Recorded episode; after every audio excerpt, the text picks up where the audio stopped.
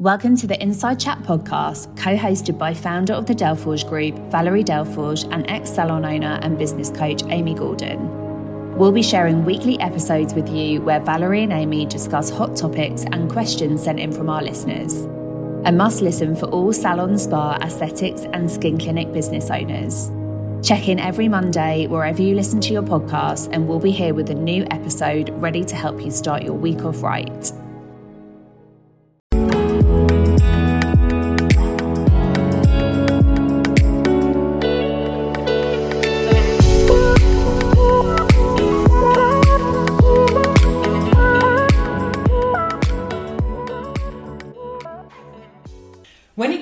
Retail, we always get the same barriers, which is what's the point of them selling it? Because ultimately, I have to. Let's say you've got a fifty percent margin on the on the product, you then have to pay twenty percent on the uh, VAT. You then have to, uh, let's say, you give ten percent um, uh, commission if they achieve a certain amount. So it doesn't leave you with much, really, No. ultimately. No. So when we talk about retail, we talk about retail culture, and I think that a lot of time, uh, a lot of salon owners are viewing it as yet another thing to add to it. Yeah, and I think there's a, a bit of a misunderstanding about it as well, in the sense that I, re- I remember when I, when I had the clinic, you know, it was more of a sense of that it's it, it's part of the customer care, part of their journey. You know, you can't just do a facial and then not recommend the, the retail, but it's not retail, it's the home care. How can they get mm. the best out of their treatment? And definitely in skin, personally, I think 80% of it is home care anyway, mm. 20% is treatment. So you're actually not doing your client justice by not, it's the same with a hair client for argument's sake, you know, And that my how to. sending me to Holland and Barrett to buy my shampoo and conditioner. Oh, no. I'm looking at it like there's lovely brands around us. Yeah. Surely you can actually um, give me the brand that, that you're would suit yeah, my hair. and that you're using and that yeah exactly so Mm. i just think it's always looked at in the wrong way and i do think as a salon owner it can seem a bit of a chore like you said there's Mm. It's not a lot of money in it it's you get you know the, the team are quite often difficult not every team but the team are quite often a bit difficult very resistant with it and it's just like oh do you know what Hmm. what's the point? And actually, then you've got, you know, is it money wasted because you've got it sitting on the shelves and so on? But it is just, it's the thought process behind it, isn't it? And the, the kind of, the understanding of what those products are actually for. Yeah. And it's not a sales, it's not sales, because we call it retail sales, but actually, I think this, the word sales invents something different in your mind. Yeah, I mean, I guess it's because I'm so sales background. You know, I was behind the counter with Clinique and Clarins, mm. so obviously for me, retail's always been part of my DNA. You know, and when I mm. came into the uh, uh, spa industry, suddenly I was thinking, why are we not selling? I remember my boss in Clinique used to say, you know, if you want to sell, you need to have bonds on seat. So, you know, people that were going around the counter, sit them down, do a uh, makeup or do something and talk to them. I remember thinking in the spa industry, you've got them, you know, half naked in front Yeah. of you, and Yeah. you can't even have that, you know, that kind of connection of what is it that they need, mm. which is we're just not taught how to do it. Even for hair, we're not taught how to do it, and this little subtle thing that's going to change you talking about the product to the client. Mm. But a lot of time they feel a little bit awkward. But to me, retail culture comes from the top. That's Yeah. line. Yeah, and from the minute you step in as an em- employee, Mm. that kind of needs to be made, you know, part of your training, part of your onboarding, part of the journey. And more often than not, it's not. Mm. Because again, I think that owners aren't necessarily confident in the retail sales, them not to sell themselves, but in in actually getting the team behind it. Yeah.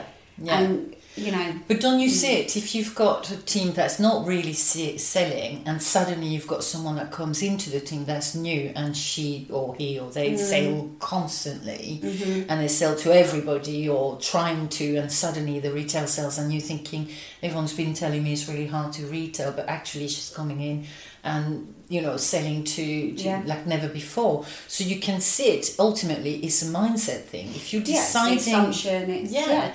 If you're deciding that you can sell and you want to sell, and it's part of Mm. that customer journey, and I'm just recommending, you will do that. so so to me it's quite apparent when you've got someone who comes in you know they sell Mm. ice to eskimos we say isn't it they, they're That's the just right that's the one um, you know they're just constantly on it Mm. because they have no barrier and for them it's Yeah. part of what they do Part of the journey, yeah. but there is an element of selling well. I always feel sometimes. I remember one of my friends said she used to go to a facialist, and at the end of the facial, it was very much, you need this. Yeah, I mean, exactly. And she felt so awkward, and she said, "You look, I just bought the first time. I bought the second time. Mm. I bought the third time. By the fourth time, I was just feeling so just awkward, and Yeah. it actually wasn't as relevant for me. So I ended up not going there anymore. Yeah, because you don't want that pressure as a client. I mean, there's definitely a fine line, but it doesn't. And I think this is the image that you conjure, conjure up when you're thinking retail. Hmm. Is that all teams are, you know, getting this image in their heads that it is that whole you need this, you have to take it, Hmm. and so on. But it, it really doesn't. It's just part of your care for that client. And if you're doing your job to the best of its ability, and you're and you are passionate about it, and you want to, them to get the result then it's only natural to recommend how they can achieve that result.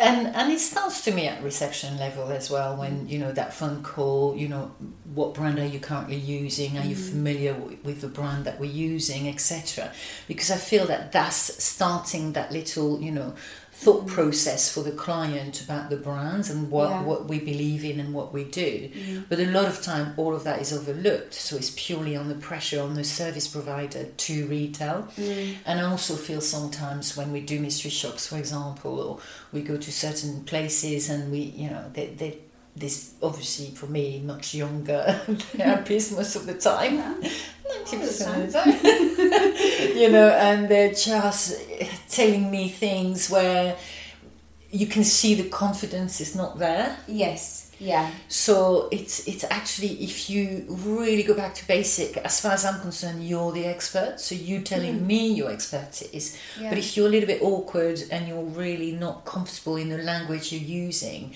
and you're not doing the consultation properly, or you're using the wrong word, I'm not mm. going to be engaged. no.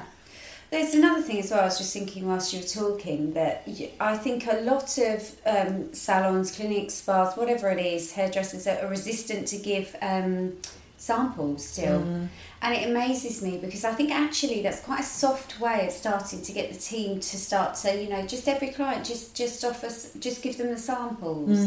If they if they're struggling to to do that whole get over that barrier, then at the very least then we should be offering samples. You know, I definitely would be more as a client be more inclined to buy if someone lets me try the product. I don't think that's a wasted opportunity to do that, but I think it's mm. seen as a wasted opportunity sometimes. I think it needs to be done properly mm. because otherwise, I, I, you know, when I do mystery shops, for example, I did one for a brand um, a, a long time ago, and, and I do mention this one because it really stuck in my head in the sense that the lovely lady behind the counter, it wasn't a big department store, it wasn't in a spa or salon.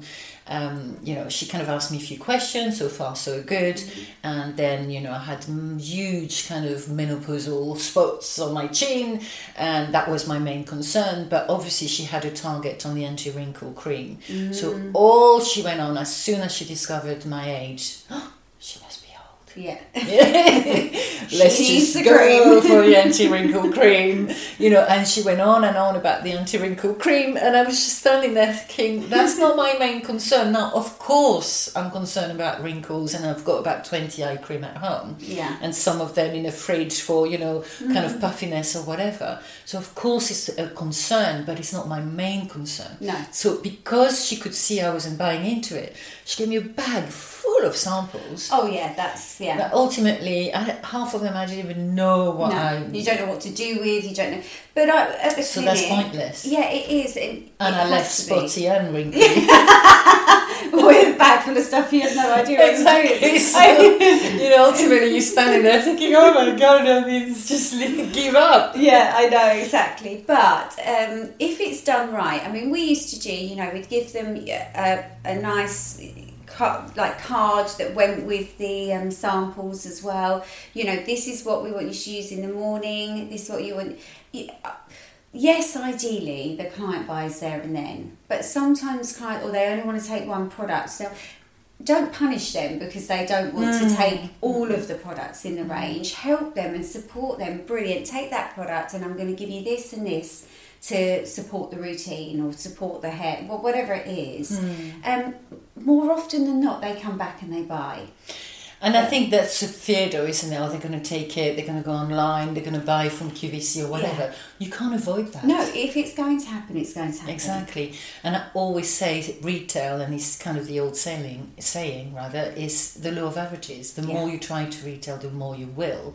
If you try to sell to one person in a day, um, you, you're just not likely to sell anything. If you try to sell to 10 people that booked into your column, you might sell one product. You do that every day that you're working, you're kind of achieving your target. But a lot of time, the culture is not there, so we tend to feel a little bit awkward, or or we start with the first client and it's a no, and Yeah, and say, you're- yeah, yeah. you haven't got a slap across the Yeah. face and I don't want this product, you know. So you, you just calm down, Yeah, yeah. and let's just you know enjoy recommending i guess for Mm. the right product and also the quality of products i look at my daughters i used to go to like body shops and I know. cheap places Yeah, but you know. now now they they, they the- are branded Yeah, I know. my daughter got a rose water from America that cost her forty dollars and about eighty dollars, um, you know, on shipping. Oh I know. Next thing you know, I hope you're enjoying that hundred and twenty dollar rose water. that is absolutely Think about the ridiculous. Body shop. Nothing Yeah. wrong with body shop. No, course, obviously we love body Yeah. shops, absolutely. But if you're using premium products Exactly. for the uh, treatments that you are delivering, then you've got to kind of position yourself with what you you're using. Otherwise, what is the point, isn't it? So all you have to do now is press the subscribe button and join us every week for an Inside Chat. And if you have any burning questions that we haven't yet answered, then just pop in the comments below or send us an email and we can include them in one of our weekly chats. And also, we have started this amazing community of like minded salon owners to join us on a monthly basis with our Inside Chat subscription. Yeah, on that chat as well, you'll also get access to lots of free downloads and content that can really support you in your business. And thank you so much for listening. And we'll see you next time.